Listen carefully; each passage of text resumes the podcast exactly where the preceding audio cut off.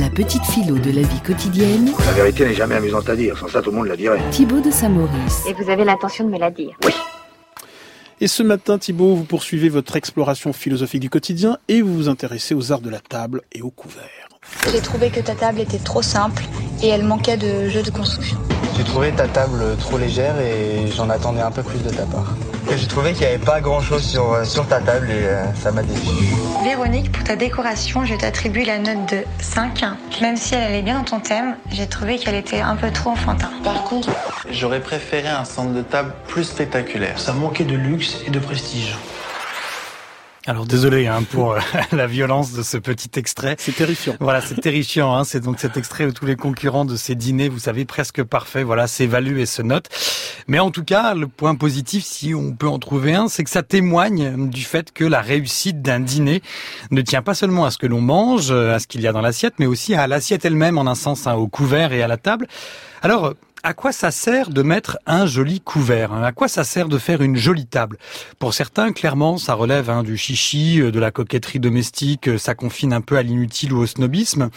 Et puis pour d'autres, dont je crois vous faites partie, Ali. Et puis tout petit. Voilà, c'est vrai, ben, hein. une matière à émerveillement et ça fait donc directement partie du plaisir du repas et de sa convivialité. Alors c'est vrai Thibaut, mais d'où vient ce plaisir de la belle table? Qu'est-ce que ça veut dire?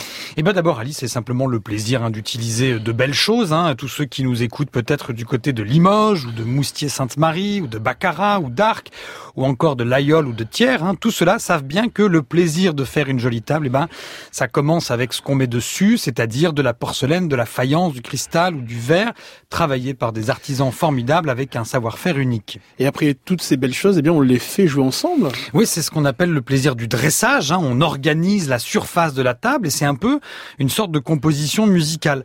Dans l'orchestre, par exemple, il y a les cordes d'un côté, les vents, les cuivres, les percussions. Et bien sur la table, on place aussi euh, chaque chose à sa place. Les fourchettes euh, à gauche, euh, dans le bon sens. Bref, on compose une sorte de symphonie domestique. Et la jolie table devient donc une sorte de bande-annonce hein, du repas à venir. Et plus la table est jolie et soignée, plus ça donne envie. Et ben figurez-vous Ali que c'est Platon qui nous explique ça. Voilà, Rien parce que ça. que voilà, voilà, Platon lui aussi hein, reprend à son compte la conception du kalos kagatos. Alors kalos kagatos, hein, c'est une expression grecque qui réunit donc deux mots, kalos qui signifie le beau et agathos qui désigne le bon.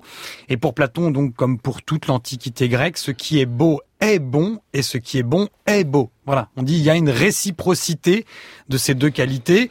Un homme bon, par exemple, est un homme qui a une belle âme, comme vous, euh, Ali. voilà, et un homme beau ou capable de créer la beauté ne peut pas être foncièrement mauvais. Alors voilà, certes pour Platon, la réciprocité de ces qualités, elle est surtout morale, mais on comprend par là que la belle table puisse annoncer un bon repas. Alors je vais me faire l'avocat du diable, c'est pas un peu superficiel tout ça Ce qui compte, c'est de manger, de satisfaire un besoin vital, peu importe comment. Voilà, on voit assez bien l'objection, mais justement, ce qui compte chez les humains, c'est la manière précisément dont les besoins sont satisfaits. Mettre un joli couvert ou simplement mettre un couvert et ne pas manger, vous savez, dans des boîtes avec des couverts en plastique, eh ben ça compte.